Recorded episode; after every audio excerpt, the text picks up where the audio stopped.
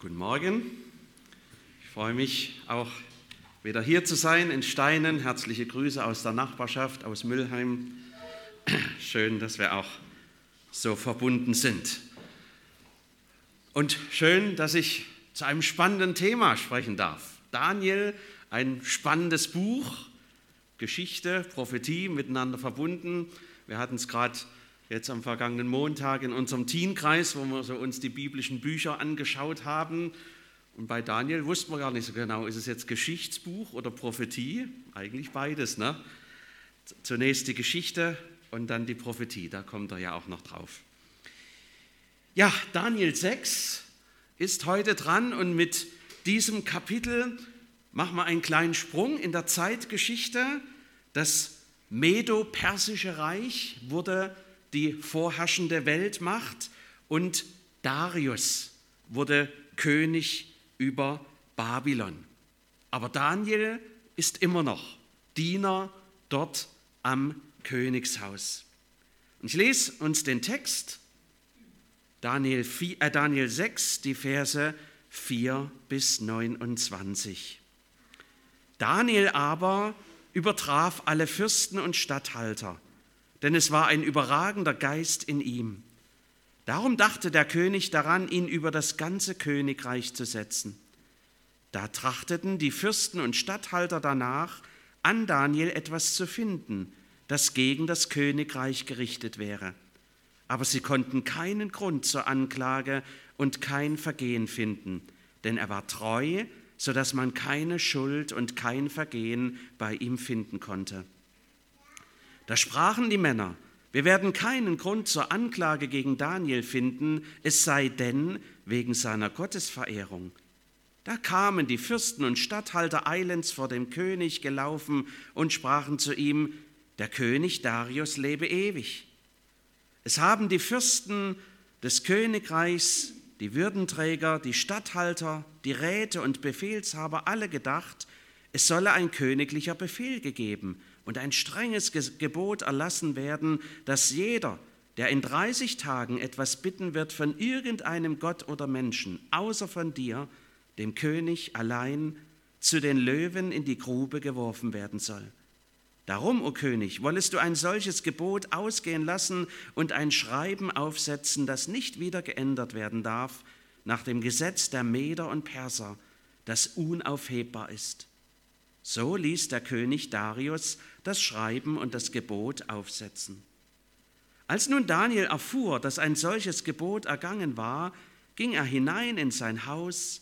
Er hatte aber an seinem Obergemach offene Fenster nach Jerusalem. Und er fiel dreimal am Tag auf seine Knie, betete, lobte und dankte seinem Gott, wie er es auch vorher zu tun pflegte. Da kamen jene Männer eilends gelaufen und fanden Daniel, wie er betete und flehte vor seinem Gott.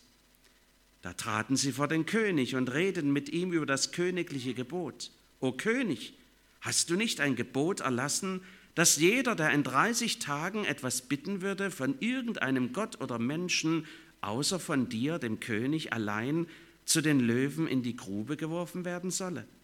Der König antwortete und sprach, das ist wahr und das Gesetz der Meder und Perser kann niemand aufheben. Sie antworteten und sprachen vor dem König, Daniel, einer der Gefangenen aus Juda, der achtet weder dich noch dein Gebot, das du erlassen hast, denn er betet dreimal am Tage. Als der König das hörte, wurde er sehr betrübt und war darauf bedacht, Daniel die Freiheit zu erhalten und mühte sich, bis die Sonne unterging, ihn zu erretten. Aber die Männer kamen wieder zum König gelaufen und sprachen zu ihm, Du weißt doch, König, es ist das Gesetz der Meder und Perser, dass alle Gebote und Befehle, die der König beschlossen hat, unverändert bleiben sollen. Da befahl der König, Daniel herzubringen, und sie warfen ihn zu den Löwen in die Grube. Der König aber sprach zu Daniel, Dein Gott, dem du ohne Unterlass dienst, der helfe dir. Und sie brachten einen Stein, den legten sie vor die Öffnung der Grube, den versiegelte der König mit seinem eigenen Ring und mit dem Ring seiner Mächtigen, damit nichts anderes mit Daniel geschähe. Und der König ging weg in sein Palast und fastete die Nacht über und ließ kein Essen sich bringen, und konnte auch nicht schlafen. Früh am Morgen, als der Tag anbrach, stand der König auf und ging eilends zur Grube, wo die Löwen waren. Und als er zur Grube kam, rief er Daniel mit angstvoller Stimme. Und der König sprach zu Daniel, Daniel, du Knecht des lebendigen Gottes, hat dich dein Gott, dem du ohne Unterlass dienst, auch erretten können von den Löwen? Daniel aber redete mit dem König, der König lebe ewig. Mein Gott hat seinen Engel gesandt, der den Löwen den Rachen zugehalten hat, sodass sie mir kein Leid antun konnten. Denn vor ihm bin ich unschuldig und auch gegen dich, mein König, habe ich nichts Böses getan. Da wurde der König sehr froh und ließ Daniel aus der Grube herausziehen. Und sie zogen Daniel aus der Grube heraus, und man fand keine Verletzung an ihm, denn er hatte seinem Gott vertraut. Da ließ der König die Männer, die Daniel verklagt hatten, holen und zu den Löwen in die Grube werfen, samt ihren Kindern und Frauen. Und ehe sie den Boden erreichten, ergriffen die Löwen sie und zermalmten alle ihre Knochen. Da ließ der König Darius allen Völkern und Leuten aus so vielen verschiedenen Sprachen auf der ganzen Erde schreiben, viel Friede zuvor. Das ist mein Befehl, dass man in meinem ganzen Königreich den Gott Daniels fürchten und sich vor ihm scheuen soll. Denn er ist der lebendige Gott, der ewig bleibt und sein Reich ist unvergänglich und seine Herrschaft hat kein Ende. Er ist ein Retter und Nothelfer und er tut Zeichen und Wunder im Himmel und auf Erden. Der hat Daniel von den Löwen errettet. Und Daniel hatte große Macht im Königreich des Darius und auch im Königreich des Kyros von Persien.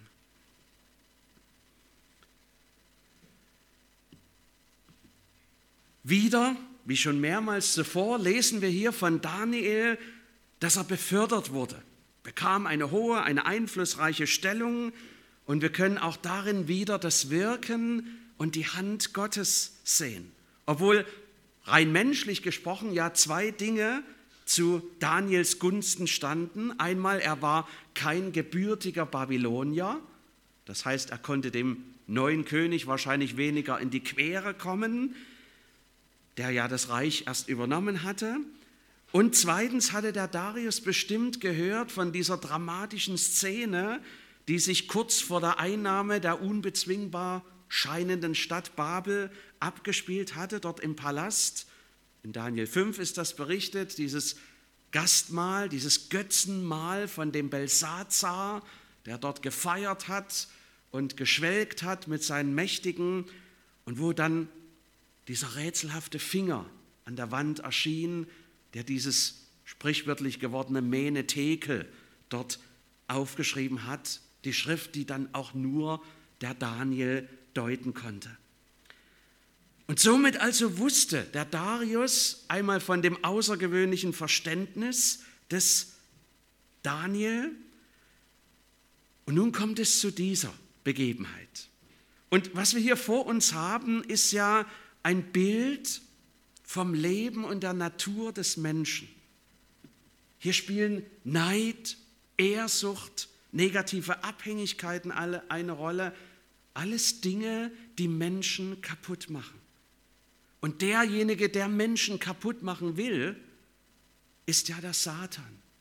Es ist ja also eine Verführung des Bösen beziehungsweise ein Zulassen der Verführung des Bösen auf Seiten der Menschen.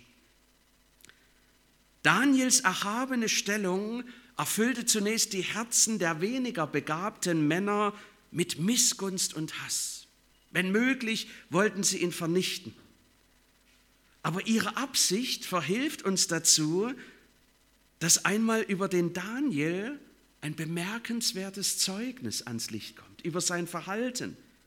Wir lesen in Vers 5, er war treu, sodass man keine Schuld und kein Vergehen bei ihm finden konnte. Und dass Daniel treu war, bezieht sich hier zunächst mal nur auf seine Ausübung seiner beruflichen Tätigkeit. Er hatte zuverlässig alles so getan, wie es nach Recht und Ordnung geschehen sollte, so wie es der König von ihm haben sollte. Wer könnte das von unserer beruflichen Tätigkeit sagen. Keine Unregelmäßigkeit, alles so, wie es sein soll. Ist eigentlich ja, fast gar nicht möglich. Aber wir sehen, dass auch das in den Augen Gottes einen außerordentlichen Wert hat, wenn wir unseren ganz weltlichen, irdischen Beruf treu erfüllen. Arbeit kann auch Gottesdienst sein.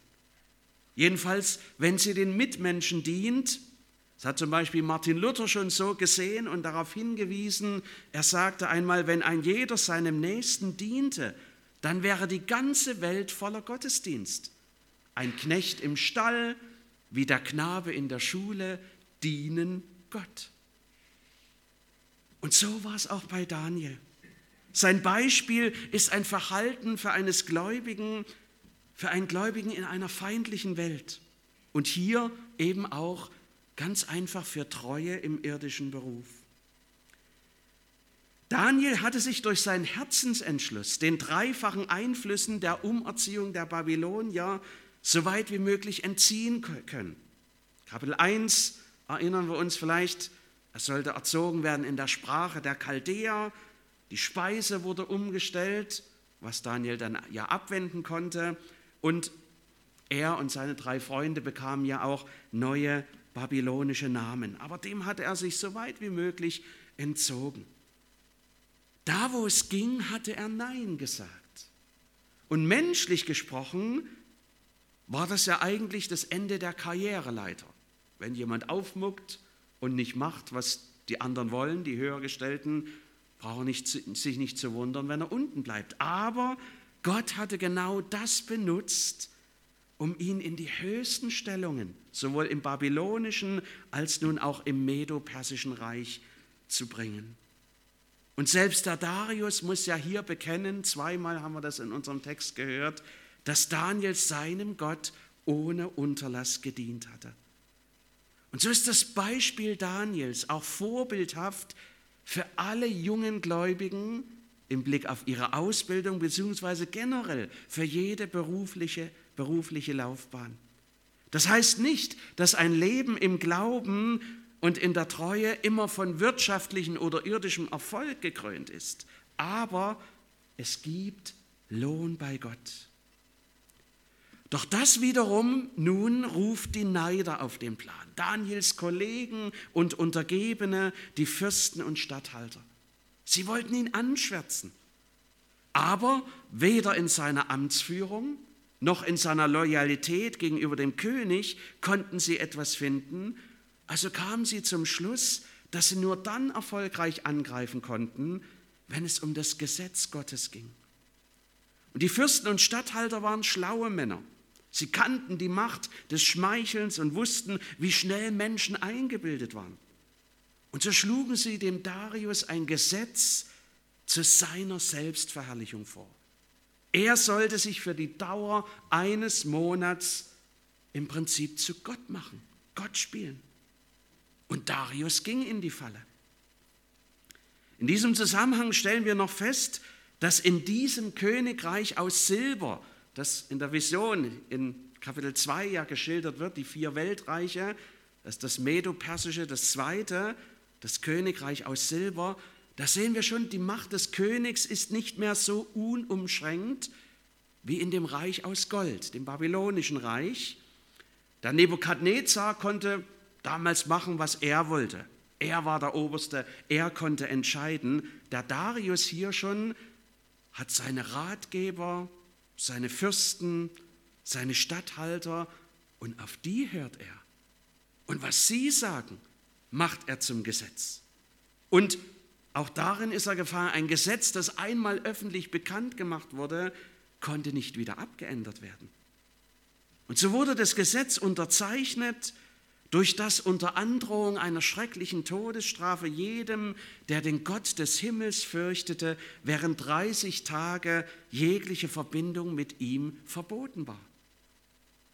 Im Grunde genommen beging der Darius hier die gleiche Sünde, wie sie schon in Kapitel 3 verübt worden war. Der Nebukadnezar wollte durch das goldene Bild angebetet werden. Das Vorgehen von Darius war zwar weniger aufsehenerregend, aber genau gleich gegen Gott gerichtet. Für alle praktischen Belange sollte es während 30 Tagen keinen Gott geben, außer den Darius. Im Heute musste ich hier an Nordkorea denken, wo die Juche-Ideologie absolut gelebt wird. Im Juche gibt es zwar keinen Gott, aber die verstorbenen Herrscher werden dort wie Heilige verehrt und der lebende Herrscher fordert absoluten, uneingeschränkten Gehorsam. Und ich denke, es ist wichtig, dass wir gerade an die dort lebenden Christen, unsere Geschwister denken und um Beistand bitten, deren höchste Autorität, wie bei Daniel ja auch hier, ihr Gott, Jesus Christus ist. Und wenn sie sich der Staatsdoktrin verweigern, kommen sie zwar nicht mehr an die Löwengrube, wie Daniel zu seiner Zeit, sondern in Arbeits- und Straflager, was aber genauso lebensbedrohlich ist, denn da kommt kaum einer lebend raus. Zurück zu unserem Text. Daniel, damals in Kapitel 3, wo der Nebukadnezar angebetet werden wollte, haben wir von Daniel nichts gelesen. Da ist er abwesend. Dort werden seine drei Freunde ermutigt, in ihrer Treue zu dem wahren Gott standhaft zu bleiben indem sie sich weigern, vor dem goldenen Bild niederzufallen. Hier in unserem Kapitel sehen wir Daniel allein. Da kommen die Freunde nicht vor, aber gemeinsam bestimmte sie der gleiche Geist. Das sehen wir, wenn wir mal ihre Reaktion miteinander vergleichen. Nicht einen Moment lang wollten sich die drei vor einem Gott menschlicher Erfindung beugen, und Daniel wollte nicht einen Moment lang aufhören, zu dem wahren Gott zu beten. Jene verhielten sich ablehnend, indem sie das Gebot des Königs, satanische Mächte anzubeten, widerstanden. Er handelte positiv, indem er die Verbindung mit dem Gott des Himmels aufrechterhielt, obwohl dies im Widerspruch zu dem erlassenen Gesetz stand. Und in beiden Fällen schritt Gott ein und befreite seine Diener durch ein Wunder und stellte die Torheit der Könige bloß.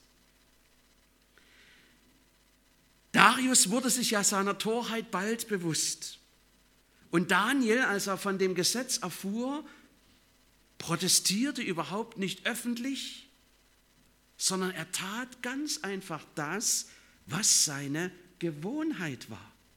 Dreimal pro Tag kniete er vor Gott nieder mit Danksagung und Gebet. Er machte kein Geheimnis daraus, sondern er tat sogar bei offenem Fenster, dass es jeder sehen konnte. Dennoch,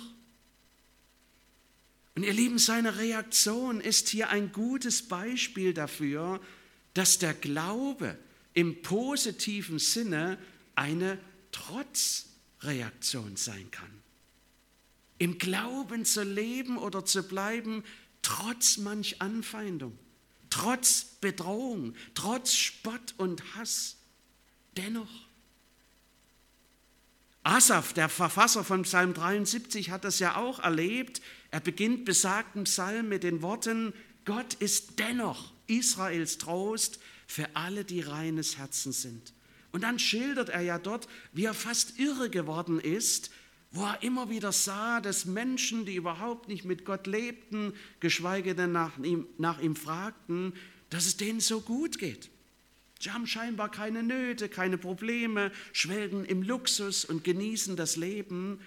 Er dagegen, als einer, der Gott fürchtet, hält sein Herz rein, hat aber manches zu tragen, lässt sich sein Glauben wirklich etwas kosten und da dachte er, wie es natürlicherweise ja sein muss, das kann doch nicht gerecht sein. Und das ist ja auch eine Anfechtung gegen den Glauben, dieser Gedanke, warum geht es den Gottlosen so gut? Wie gesagt, er wäre fast irre geworden, bis, ja, bis er wieder neu die Nähe Gottes suchte und einen weiteren Blick bekam bis ich ging ins Heiligtum Gottes und merkte auf ihr Ende. Und dann dringt es auch bei ihm durch, dennoch, dennoch bleibe ich stets an dir, denn du hältst mich bei meiner rechten Hand. Du leitest mich nach deinem Rat und nimmst mich am Ende mit Ehren an. Das ist das Dennoch des Glaubens.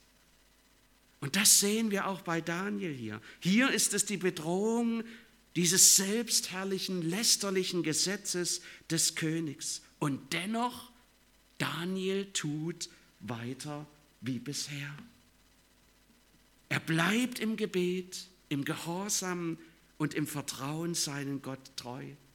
Er wusste und praktizierte das, was Jahrhunderte später die Jesus-Jünger Petrus und seine Kollegen vor dem religiösen Gericht, dem Hohen Rat bekräftigten, nämlich man muss Gott mehr gehorchen als den Menschen. Und so ließ es hier sich Daniel nicht verbieten, zu seinem Gott, dem wahren Gott und Herrn, zu beten. Vers 11 noch einmal. Als nun Daniel erfuhr, dass ein solches Gebot ergangen war, ging er hinein in sein Haus. Er hatte aber an seinem Obergemach offene Fenster nach Jerusalem und er fiel dreimal am Tag auf seine Knie, betete, lobte und dankte seinem Gott, wie er es auch vorher zu tun pflegte. Warum waren seine Fenster gegen Jerusalem offen? Hier finden wir einen Hinweis in 1. Könige 8. Dort ist uns das Gebet des Salomo bei der Einweihung des Tempels überliefert. Und dort sagt er unter anderem, wenn sie an dir sündigen werden, das Volk, und du zürnst ihnen und gibst sie dahin vor ihren Feinden, dass sie sie gefangen führen in das Land der Feinde, fern oder nahe, und sie nehmen sich zu Herzen im Lande, in dem sie gefangen sind. Und bekehren sich zu dir von ganzem Herzen und von ganzer Seele im Lande ihrer Feinde, die sie weggeführt haben, und beten zu dir nach ihrem Lande hin, das du ihren Vätern gegeben hast, nach der Stadt hin, die du erwählt hast, und nach dem Hause hin, das ich deinem Namen gebaut habe, so wollest du ihr Gebet und Flehen hören im Himmel an dem Ort, wo du wohnst, und ihnen Recht schaffen und wollest vergeben deinem Volk, das an dir gesündigt hat, alle ihre Übertretungen, mit denen sie gegen dich gesündigt haben, und wollest sie Erbarmen finden lassen bei denen, die sie gefangen halten, sodass sie sich ihrer erbarmen. Daniel glaubte, dass Gott diese Bitte des Salomo beantworten werde. Und darum handelte er genau danach und richtete sein Gebet nach dem Lande hin, nach der Stadt hin, die du erwählt hast. So stand es in der Schrift und im Gehorsam erfüllte Daniel diese Anweisung auch weiterhin, trotz des Königs Allahs. Aber in seiner Umwelt rief das nun eben Daniels Gegner auf den Plan. Denn genau damit hatten sie ja gerechnet. Und so fiel es seinen eifersüchtigen Untergebenen nicht schwer, ihn, dem König, der dieses Gesetz erlassen hatte, anzuzeigen. Der König erkannte natürlich bald seine Torheit und machte ja auch bis zum Untergang der Sonne alles Mögliche, versuchte verzweifelt Daniel noch zu retten und auch sich selbst aus der Falle zu retten, die er gestellt hatte, aber alles war vergeblich. Und darum, so wie an den drei Freunden Daniels zuvor in Kapitel 3 das Urteil vollstreckt wurde, dass sie in den Feuerofen geworfen wurden, so geschah es auch hier gegenüber Daniel. Er musste zu den Löwen in die Grube. Doch das Resultat war dasselbe. Gott griff ein, indem er wieder die Natur handelte und seinen Diener befreite. Wir haben hier ein Wunder, das mit dem auch in Kapitel 3 vergleichbar ist. Gott hat ja in seiner Schöpfung eine bestimmte Ordnung festgelegt. Ob es nun die Wirkung des Feuers betrifft oder eben das Verhalten wilder Tiere. Und wir wissen alle, Feuer verbrennt sowohl Kleidung als auch ja, den Körper, der damit bedeckt ist. Und hungrige wilde Tiere werden sich ausnahmslos auf ihre Beute stürzen und sie verschlingen. Das ist natürlich, der Natur entsprechend. Wenn es aber Gott gefällt, kann er, der diese Ordnung eingesetzt hat, sie auch jederzeit wieder aufheben. Und in beiden Fällen hat er es getan. Auf die gleiche wunderbare Weise, wie er die Wirkung des Feuers aufhob, hält er auch hier die Löwen im Zaum. Gott ist allmächtig und ihm ist alles untertan. Und nun sehen wir aber hier in diesem Kapitel nicht nur, wie Daniel befreit wird, sondern es wird uns auch noch das Gericht an den bösen Männern geschildert, die sich gegen ihn verschworen hatten. Sie und ihre Familien erlitten das gleiche Schicksal, was dem Daniel zugedacht war. Der König selbst, der sie durch dieses böse Gesetz irregeführt hatte, er verordnete es nun. Aber der Schluss des Kapitels zeigt uns nochmal eine heilsame Wirkung, die dieser Vorfall auf die Gesinnung des Darius hatte. Sein Bekenntnis und sein Erlass, den er im ganzen Königreich verbreiten ließ, haben auch wieder viel Ähnlichkeit mit diesem Erlass des Königs Nebukadnezar. Doch hier im zweiten der vier großen Weltreiche ergeht die Verordnung zur Anerkennung Gottes an alle Menschen. Er wird nicht mehr nur der Gott Daniels genannt, sondern der lebendige Gott, der ewig bleibt. Vers 27. Wir sehen, es war hier nicht die Zeit, wo Gottes Liebe geoffenbart wurde, sondern hier ging es um seine Macht. Steht ja auch dahinter, dass hier, wo die Juden unter, in der Gefangenschaft lebten, in Babylon, wo plötzlich gedacht wurde, ja, ist jetzt unser Gott gar nicht mehr mächtig? Zählen jetzt doch die anderen Götter, die fremden Götter? Und da griff Gott ein. Deshalb bewies er hier so seine Macht durch das Wunder. Und deswegen auch allen Menschen unter der Herrschaft Darius wurde geboten, sich zu fürchten und sich vor ihm zu scheuen. Aber die weitere Geschichte zeigt, dass gerade das nicht geschah. Und wir sehen auch daran, Glaube kann man nicht befehlen. Glaube kann man nicht erzwingen. Er ist und bleibt ein Geschenk, eine Frucht, die wachsen darf auf gutem Boden, der dafür bereitet ist. Aber alle, aller Zwang, alle Nötigungen, die bleiben wirkungslos. Was will uns nun diese Geschichte Daniels heute lehren? Ich denke, wir finden hier einige Anhaltspunkte, wo wir auch über unseren ganz persönlichen Weg nachdenken können. Freilich, wir leben in einer ganz anderen Welt, in einer ganz anderen Zeit und doch können wir hier einiges auch für uns herausholen. Zum einen die Frage, welche Angriffspunkte liefern wir denn denen, die uns mit kritischem Geist beobachten? Ich denke, in der Welt achtet man schon auf uns, ob wir als Christen wirklich anders leben als alle anderen oder ob wir alles mitmachen, ob wir uns genauso mit hineinnehmen lassen in die Welt, in der wir leben. Vielleicht fürchten wir, dass wir den anderen manche Angriffspunkte liefern, mehr als uns lieb ist. Und daher finden wir in der Bibel, besonders im Neuen Testament, dann in den Briefen des Apostels Paulus, die beständige Ermahnung oder ich möchte viel lieber sagen, die Ermutigung zu einem Leben nach Gottes Willen. Die Philipper bittet er zum Beispiel dringend in Philipper 2, damit ihr ohne Tadel und lauter seid, Gottes Kinder, ohne Makel, mitten unter einem verdorbenen und verkehrten Geschlecht, unter dem ihr scheint als Lichter in der Welt, dadurch, dass ihr festhaltet am Wort des Lebens. Und wenn diese Beschreibung auf uns zutrifft, so wie einst auf die Philipper vor knapp 20 Jahrhunderten, dann werden die Menschen des verdorbenen und verkehrten Geschlechts, die auch uns anklagen wollen, ihre Angriffe eher auf das Wort des Lebens und die Art, wie wir es ausleben, richten müssen, als auf unseren persönlichen Wandel. Und darum haben wir hier ein Übungsfeld in dieser Sache, dass sie immer mehr unser eigenstes sei. Achten wir auch so genau auf die Heilige Schrift, wie Daniel es tat? Sind wir bereit, so zu gehorchen wie er? Halten wir fest am Wort des Lebens?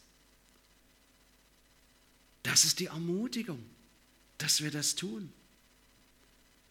Und ein zweites, wir dürfen im Glauben mutig sein. Wie auch Daniel, sein Mut wurde ja beinahe schon sprichwörtlich fest und treu, wie Daniel ist zu einem bekannten Ausdruck geworden.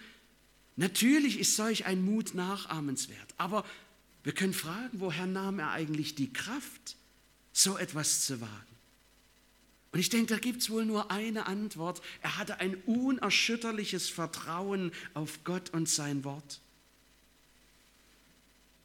Und das können wir können wir wohl so sagen, denn auch bis in unsere Tage hat Gott doch die Heiligen, die bereit waren, wirklich mit ihm zu leben, auch gegen Widerstände, er hat sie doch immer wieder ermutigt und gestärkt in gleicher Weise. Und es ist natürlich eine Gefahr auch für uns, dass wir lieber Kompromisse schließen, lieber Toleranz, Bequemlichkeit leben, so wie alle anderen halt auch, weil wir das sehen in unserer Welt. Ach, und wenn wir ein bisschen was anderes mitmachen, scheint es doch nicht so schlimm sein. Nein, das war nicht der Weg des Daniel, sondern, und es sollte auch der unsere nicht sein. Und schließlich noch das Dritte, hier habe ich es schon stehen, was wir von Daniel lernen können, wie er in der Verbindung zu Gott, seinem Herrn, stand. Es war ihm ein Anliegen, weiter im Gebet zu bleiben, alles mit seinem Herrn und Gott zu besprechen. Ja, überhaupt nichts ohne das Gebet zu tun. Denn im Gebet kann ich mich versichern, Gott ist da, er ist an meiner Seite. Mit ihm kann ich Herausforderungen bestehen, durch schwierige Phasen hindurchkommen. Und ja, selbst in Bedrohungen lässt er mich nicht los. Er weist den Weg, den ich gehen soll, mit ihm. Wir sehen hier auch an dieser Begebenheit, Gott bewahrt die Seinen nicht vor Gefahren oder vor Nöten oder sogar vor Leid, aber er bewahrt darin. Er ist unser fester Grund, die einzige Lebensgrundlage und darum dürfen wir standhaft bei ihm bleiben. Und wenn es auch für uns unter die Löwen geht, sicher nicht wörtlich, diese Zeiten sind Gott sei Dank vorbei, aber wir können jede Versuchung des Satans darin, darin sehen. In 1. Petrus 5, Vers 8 und folgender heißt es, euer Widersacher, der Teufel, geht umher wie ein brüllender Löwe und sucht, wen er verschlinge. Aber dem widersteht fest im Glauben. Der Glaube gibt Kraft, auch Kraft zu widerstehen. Und Glaube lässt überhaupt auch erkennen, wo die Versuchungen liegen, die uns irre machen, die uns abbringen wollen. Und da hilft, was wir auch hier bei Daniel sehen, das Treusein, auch selbst in den alltäglichen irdischen Dingen, als Zeugnis für andere fest bei Gott und seinem Wort zu bleiben und die Beziehung zu ihm zu pflegen. Dennoch. Und wenn wir bereit sind dazu, wird er uns das schenken. Seine Nähe, seine Bewahrung, dass er sich zu uns stellt. Amen.